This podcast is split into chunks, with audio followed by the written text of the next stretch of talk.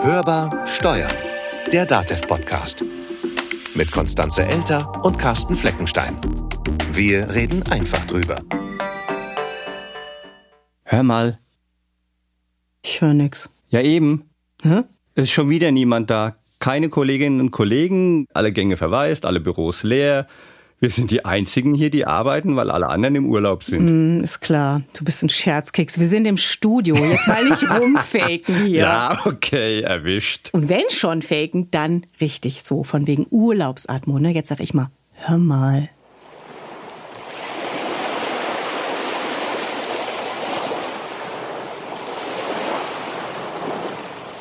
Ja, schon nicht schlecht, aber dann möchte ich bitte das Atlantikrauschen haben und nicht so das Rauschen von irgendeiner so Mittelmeerpfütze. Das braucht niemand. Also bitte nochmal.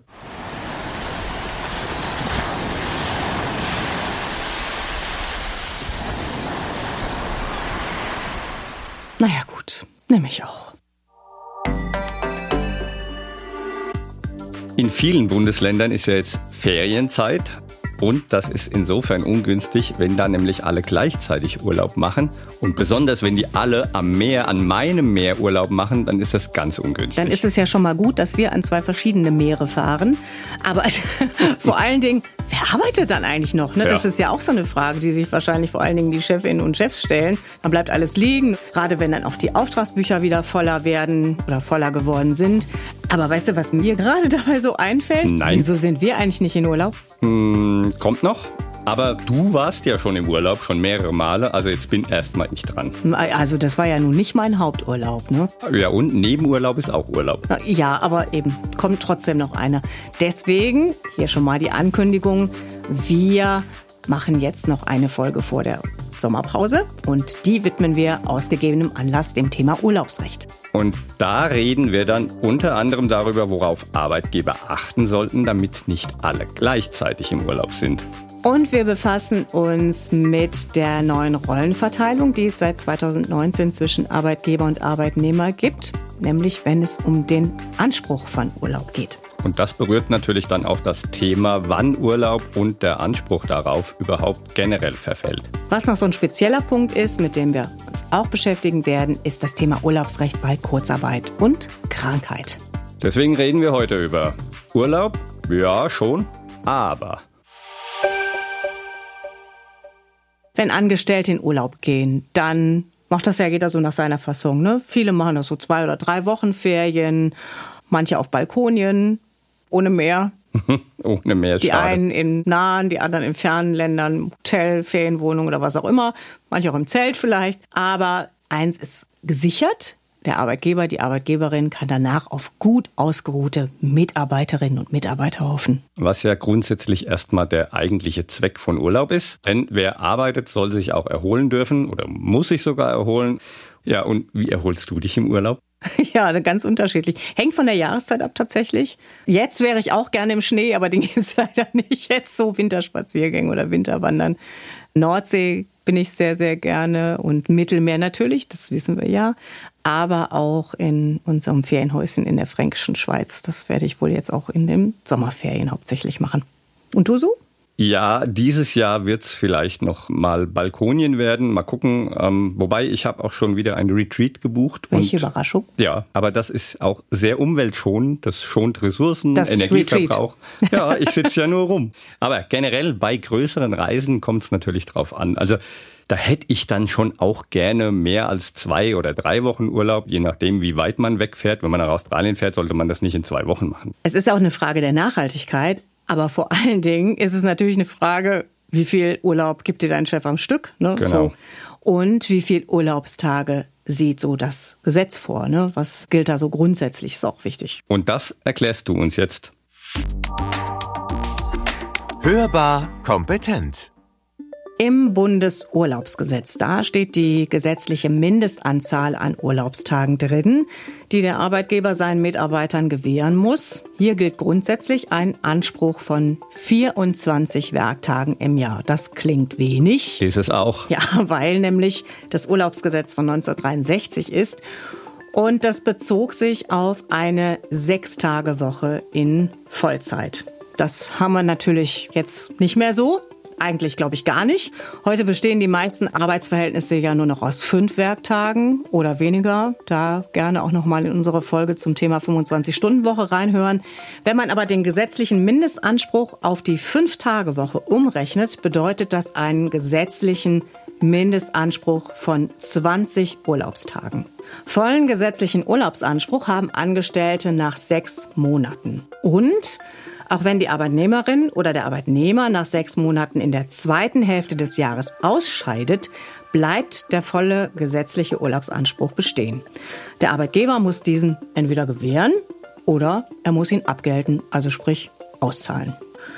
Bei Mitarbeiterinnen und Mitarbeitern, die im Laufe eines Jahres eingestellt werden, gilt die sogenannte Zwölftelregelung. Das bedeutet genau das, so wie es heißt. Also sprich, für jeden vollen Monat besteht Anspruch auf ein Zwölftel des gesamten Urlaubs.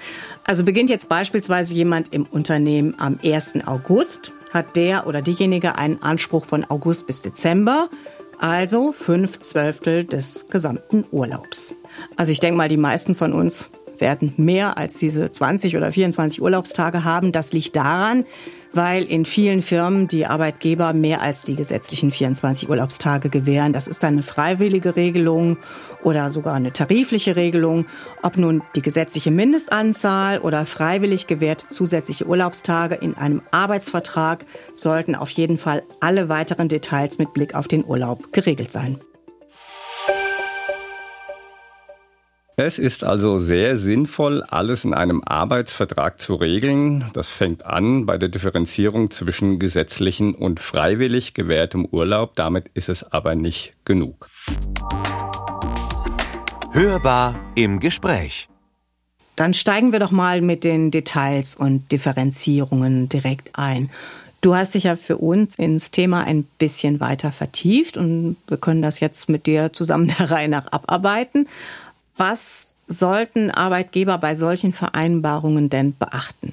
Das fängt schon bei den Begriffen an, die man im Arbeitsvertrag verwendet. Also nutzt man die, die man aufschreibt oder die, die man wirklich meint. Da gibt's Unterschiede. Hast du da mal ein paar Beispiele? Ja, man liest zum Beispiel oder man liest wohl in Arbeitsverträgen immer wieder Werktage, obwohl man Arbeitstage meint. Und das ist ein Unterschied? Das ist ein Unterschied.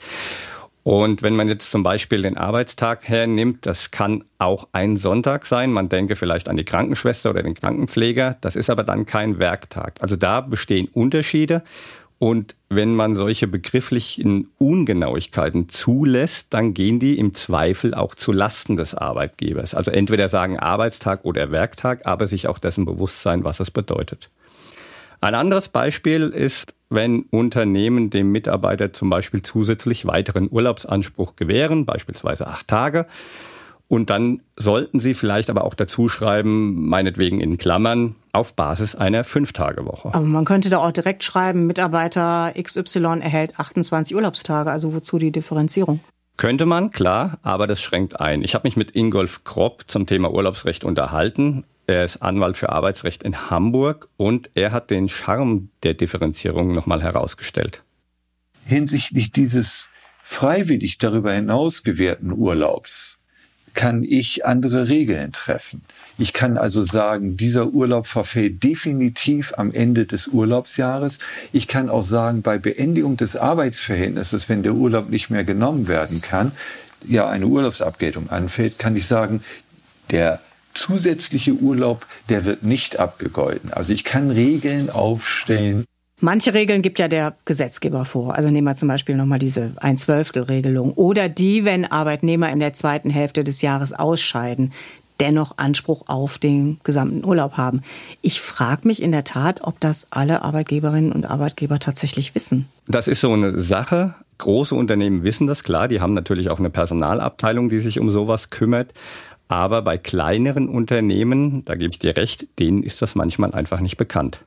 Diese andere Regel mit diesen nach sechs Monaten in der zweiten Hälfte ausscheiden, das ist eine Regel, die erwähne ich immer wieder oft, weil die auch auf totales Unverständnis stößt.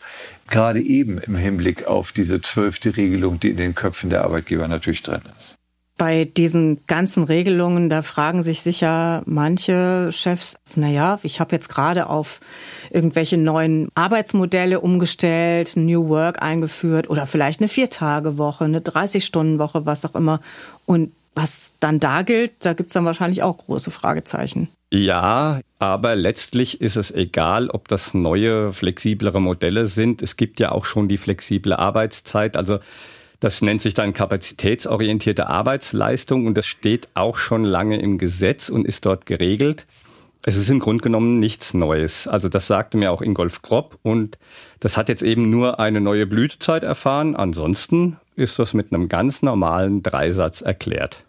Wenn ich 30 Tage Urlaub habe bei einer 5-Tage-Woche, also 20 gesetzlich plus 10 nochmal vom Arbeitgeber obendrauf, und ich arbeite aber nur vier Tage in der Woche, dann bedeutet das ja 30 Tage Urlaub bei einer Fünf-Tage-Woche heißt sechs Wochen Urlaub. Bedeutet, wenn ich nur vier Tage in der Woche arbeite, dann brauche ich ja, um diese sechs Wochen Urlaub zu bekommen, pro Woche nicht fünf Tage, sondern ich brauche nur vier Urlaubstage. Also vier mal sechs gleich 24. Und das gilt dann für zwei oder drei Tage in der Woche entsprechend, ist ja klar. Aber jetzt könnte es ja auch sein, dass meine Mitarbeiterin oder mein Mitarbeiter wechselnde Arbeitszeiten hat. Wie gehe ich denn da vor? Da wird dann ein bisschen anders vorgegangen. In der Tat, dann geht es nämlich um die durchschnittliche Betrachtung. Ich weiß als Arbeitgeber, wie viele Tage meine Mitarbeiterinnen und Mitarbeiter gearbeitet haben in einem Zeitraum, also zum Beispiel in einem Vierteljahr. Und dann kann ich das entsprechend anpassen. Das bringt mich jetzt, also diese kürzeren Arbeitszeiten oder gar keine Arbeit, das bringt mich gedanklich natürlich zum Thema Kurzarbeit. Das war ja und ist nach wie vor, nicht nur wegen der Corona-Krise, ein Dauerbrenner. Immer noch haben Unternehmen damit zu tun. Unternehmen können ja auch weiterhin erleichterten Zugang zum Kurzarbeitergeld erhalten. Und das hat ja dann wahrscheinlich auch Einfluss auf die Urlaubsberechnung. Im Grunde auch hier ist es eine gleiche Geschichte, dass Arbeitnehmer weniger arbeiten. Und dann hat sich natürlich für viele die Frage gestellt, die übrigens auch bis zum Bundesarbeitsgericht gegangen ist, muss der Arbeitgeber für diese Zeit, die der Arbeitnehmer in Kurzarbeit ist, Urlaub gewähren? Lass mich raten, wohl eher nicht, oder? Wahrscheinlich kann man ja. das dann auch ganz genau berechnen? Richtig, und das macht auch das Bundesarbeitsgericht anhand der, da ist sie wieder, ein Zwölftel Regelung. Also Beispiel, wenn ich einen Monat lang Kurzarbeit habe, dann wird ganz schlicht und ergreifend der Urlaubsanspruch um diesen einen Monat, also ein Zwölftel, gekürzt. Da gab es auch sehr unterschiedliche Auffassungen in den Instanzzügen. Am Ende hat das Bundesarbeitsgericht zu Recht gesagt, das Ziel des Urlaubs ist es, dem Arbeitnehmer es zu ermöglichen, dass er sich erholen kann. Das setzt aber voraus, dass er eine Tätigkeit tatsächlich ausgeübt hat, die dann in diesem Zeitraum auch Entspannung, Freizeit, Erholung, Urlaub notwendig macht. Und deswegen ist es auch, finde ich, konsequent vom Bundesarbeitsgericht zu sagen, da wo Kurzarbeit gewährt worden ist, da fällt kein Urlaub an. Das ist ja auch echt seltsam, oder? Urlaub zu bekommen, ohne zu arbeiten? Du wirst lachen, auch das gab's schon. Ingolf Kropp nochmal. Ich äh, überzeichne ein bisschen das Beispiel. Der hatte einer ein Sabbatical mit seinem Arbeitgeber vereinbart, vom 1.1., sagen wir mal, bis zum 31.12. Und dann kam er im Folgejahr wieder und sagte so, und jetzt will ich auch noch meinen Urlaub für das Sabbatical-Jahr haben. Und Sie glauben es nicht, das Bundesarbeitsgericht hat das tatsächlich in früheren Zeiten so gesehen. Das kann auch keiner verstehen. Das war eine hochtheoretische Betrachtung des Bundesarbeitsgerichts und die wurde dann aber auch vor einigen Jahren geändert. Naja, das ist ja gut für Arbeitgeber, der Arbeitnehmer wird sich natürlich jetzt denken, verdammt, war eine tolle Sache. Ne? ja, schade eigentlich. Ich fände es auch prima. Naja, jetzt haben wir schon viel darüber gesprochen, wie viel Urlaub es denn so gibt. Kommen wir vielleicht auch mal zu dem Wann. Das ist ja auch immer ein großer Streitpunkt. Und nähern wir uns dem Ganzen vielleicht mal chronologisch, also im Sinne der Beschäftigung in einem Unternehmen. Wenn jetzt ein Arbeitnehmer in ein neues Unternehmen kommt, dann hat er ja in der Regel eine Probezeit. Darf ich grundsätzlich in einer Probezeit Urlaub nehmen oder nicht? Oder ist das Verhandlungssache? Also das Gesetz sagt, es gibt eine Wartezeit. So wie bei einer Versicherung. so ungefähr. Den vollen Urlaubsanspruch der wird erstmalig nach sechsmonatigem Bestehen des Arbeitsverhältnisses erworben. Das ist ja wunderbar doppeldeutig. Ich bestehe die Prüfung des Arbeitsverhältnisses und dann bekomme ich meinen Urlaub. Yeah. Ja. Das schließt aber nicht aus, dass der Mitarbeiter nicht vorher Urlaub nehmen kann. Es scheint in der Praxis so gut wie nie drüber diskutiert zu werden, sondern man gewährt einfach den Urlaub. Das kann aber auch etwas voreilig sein, sagt Ingolf Kropp. Ich habe sogar die Fälle, dass Leute sechs Monate da sind, dann das Arbeitsverhältnis beendet wird vom Arbeitgeber noch innerhalb der Probezeit und die dann schon zu viel Urlaub bekommen haben, weil die äh, gesagt haben, okay, der braucht ja auch Urlaub und äh, dann geben wir ihm schon mal zwei Wochen, weil das vielleicht gerade in die Sommerferien fiel. Ja, und hier muss man noch mal ganz deutlich sagen, diese Wartezeit bezieht sich auf den vollen Urlaubsanspruch. Ich würde immer empfehlen, wenn äh, ein Mitarbeiter vier Monate dabei ist und man ist sich noch nicht sicher, ob er die Probezeit überstehen wird, dann würde ich auch nur tatsächlich für diese vier Monate, vier Zwölftel, würde ich tatsächlich auch nur diese Zeit geben. Jetzt gehen wir mal in ein normales Arbeitsverhältnis. Jetzt hat der Arbeitgeber Urlaub gewährt, ne, der Arbeitnehmer, die Arbeitnehmerin ist gefahren in Ferien. Kann der Chef, die Chefin den Urlaub wieder zurückziehen oder sogar jemanden zurückholen? Was weiß ich, aufgrund von der Arbeitssituation, alle fallen mit Corona aus oder so. Also, da gehe ich jetzt noch mal ein Stück zurück. Es gibt natürlich auch mal dringende betriebliche Erfordernisse, dass beispielsweise in den letzten beiden Monaten des Jahres kein Urlaub überhaupt mehr genommen werden darf, weil die Geschäftslage eben entsprechend ist. Oder zweites Beispiel, die Person war in den letzten beiden Monaten einfach krank.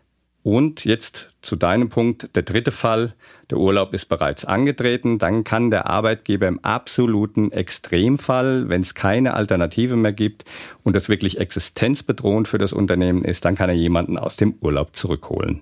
Also ich denke mal, diese Fälle sind ja wahrscheinlich, hoffentlich eher selten, dass nicht alles an einem Arbeitnehmer, an einer Arbeitnehmerin hängen sollte.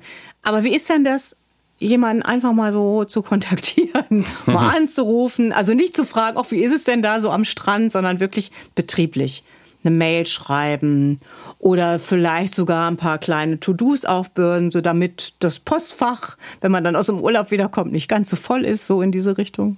Klare Ansage wenn ich Urlaub habe, dann habe ich Urlaub. Das finde ich gut. Es gibt natürlich Ausnahmen.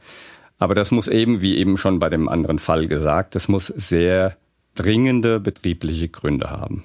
Ein anderer, meist strittiger Punkt ist ja das Thema der Urlaub, der am Ende des Jahres verfällt, wenn er nicht genommen wird. Es gab ja mal früher so einen Trend, dass einige Arbeitnehmerinnen und Arbeitnehmer so Urlaub aufgespart haben und den mitgeschleppt haben ins nächste Jahr. Das ist ja nicht mehr so wirklich zulässig, oder? Also alles, worüber wir jetzt gerade reden, bei den Fällen verfällt der Urlaub am Jahresende. Ja. Und wenn eben der nicht am Jahresende genommen werden kann, dann tritt eine andere bekannte Regelung in Kraft. Dann muss ich den Urlaub bis zum 31.03. des Folgejahres nehmen. Und da sagt Rechtsanwalt Ingolf Kropp, muss man nicht mal das vertraglich vereinbaren, weil das im Gesetz steht. Jetzt gibt es ja, wir hatten das eingangs schon angedeutet, seit 2019 eine neue Rechtsprechung zum Urlaubsrecht, die sagt, dass ich als Arbeitgeber verpflichtet bin, den Arbeitnehmer darauf hinzuweisen, dass er oder sie bitte seinen Urlaub rechtzeitig im Urlaubsjahr nimmt. Genau. Und wenn Arbeitnehmer oder Arbeitnehmerinnen das eben nicht tun, also den Urlaub nehmen, dann gehen sie das Risiko ein, dass mit Ablauf des Kalenderjahres der Urlaub verfällt. Auf der anderen Seite, wenn der Arbeitgeber nicht darauf hingewiesen hat, dann hat der Arbeitnehmer auch über den 31.3. hinaus den Anspruch, bis hin zur Grenze der Verwirkung, so heißt das, diesen Urlaub nachzufordern. Reicht das denn aus, dass ich im Arbeitsvertrag darauf hinweise, dass der Urlaub verfällt, wenn der nicht rechtzeitig genommen wird? Nein, also so ein pauschaler Hinweis im Arbeitsvertrag reicht nicht aus, das erklärt Arbeitsrechtler Kropp. Ich muss tatsächlich, und ich empfehle das allen Arbeitgebern, in der zweiten Jahreshälfte spätestens den Arbeitnehmer ganz klar deutlich machen, und zwar auch so, dass ich das im Nachhinein im Streitfall beweisen kann, dass er seinen Urlaub zu nehmen hat und äh, dieser Urlaub ansonsten verfällt. Und wie sollte der Arbeitgeber es dann machen? Naja, das Gesetz schreibt nichts vor, sondern es wird eben einfach nur gefordert. Das nennt sich dann Aufforderungs- und Hinweisobliegenheiten, dass der Arbeitgeber eben diesen nachkommt. Und Rechtsanwalt Kropp empfiehlt, das in Schriftform zu machen, dann ist es eben auch dokumentiert, wenn es vielleicht auch mal Streit geben sollte. Ich will das mal so ausdrücken. Ich wäre sogar zögerlich, ob ich das über einen Aushang am schwarzen Brett machen würde. Ich würde, da wird jemand sagen, habe ich nicht gesehen. Und äh, deswegen, ich würde es tatsächlich über eine Erklärung machen, die der Arbeitnehmer dann gegenzeichnet. Bleibt noch der andere Aspekt der sogenannten Rechtzeitigkeit. Was heißt das denn jetzt?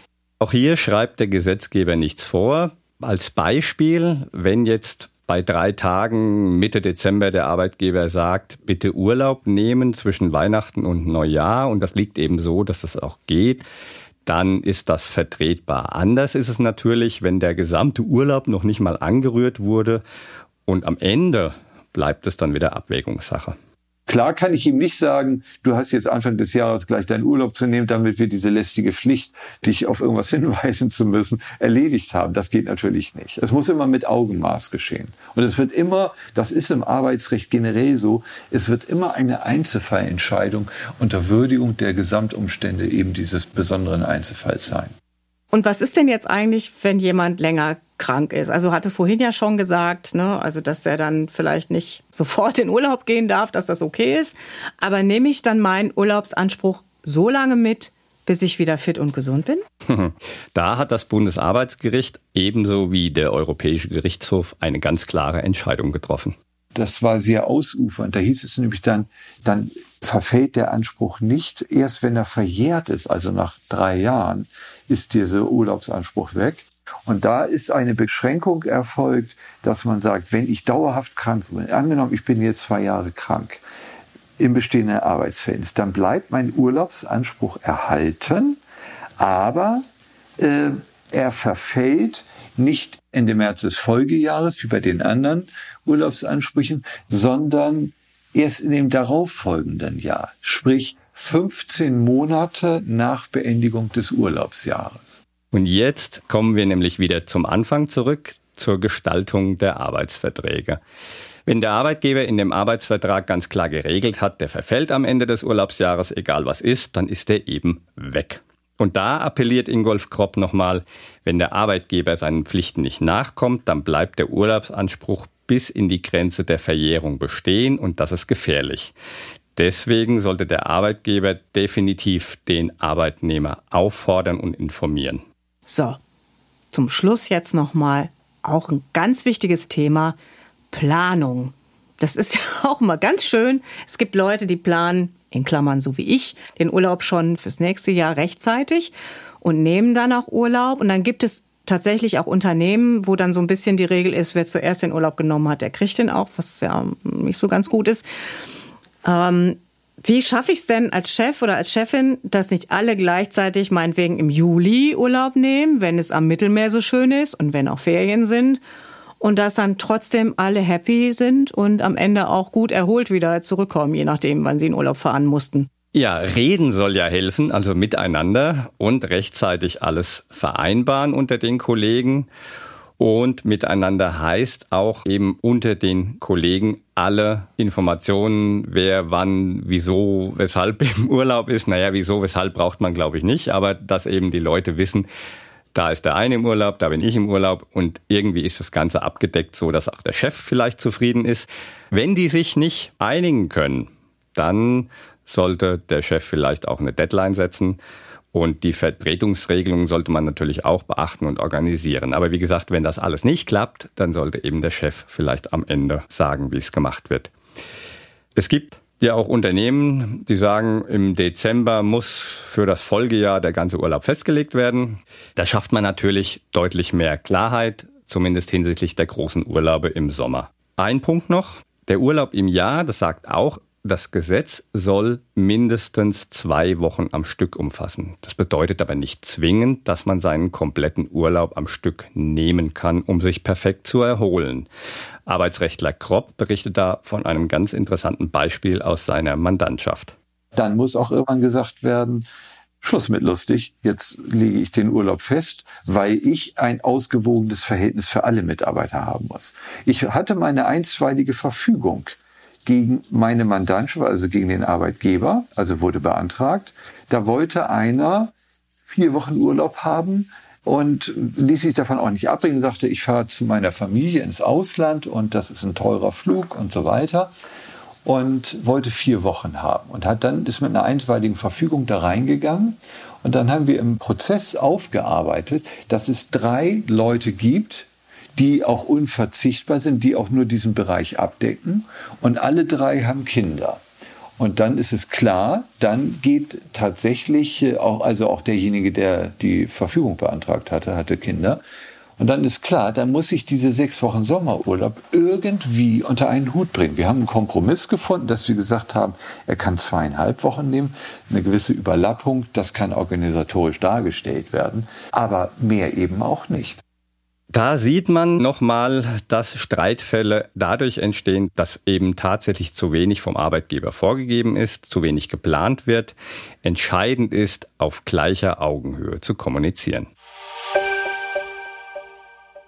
Der perfekte Urlaub also arbeitsrechtlich betrachtet, gelingt nur, wenn man sich rechtzeitig kümmert, ums Ziel, ums Buchen, ums Planen und darum, dass die Kolleginnen und Kollegen sich untereinander einigen. Und wenn es um die Arbeitsverträge geht, dann sollte man vielleicht nochmal einen Rechtsanwalt oder eine Rechtsanwältin fragen, was da so reingehört.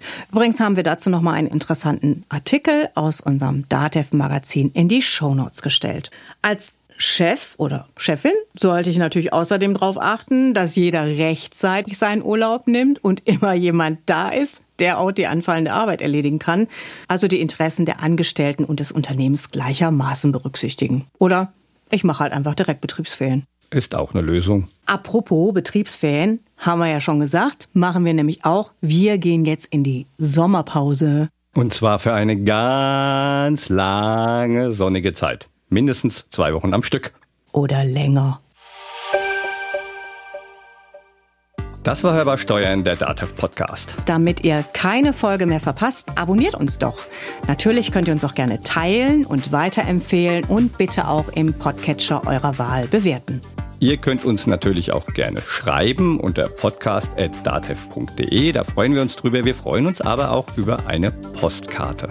Und wenn ihr uns telefonisch Urlaubsgrüße hinterlassen wollt, dann bitte unter der Telefonnummer 0800 082 6782 einfach auf unsere Mailbox sprechen. Mein Name ist Konstanze Elter. Mein Name ist Carsten Fleckenstein. Wir wünschen euch eine wundervolle Urlaubszeit. Bleibt optimistisch. Und hört ab September wieder rein. Hörbar Steuern. Der Datev Podcast.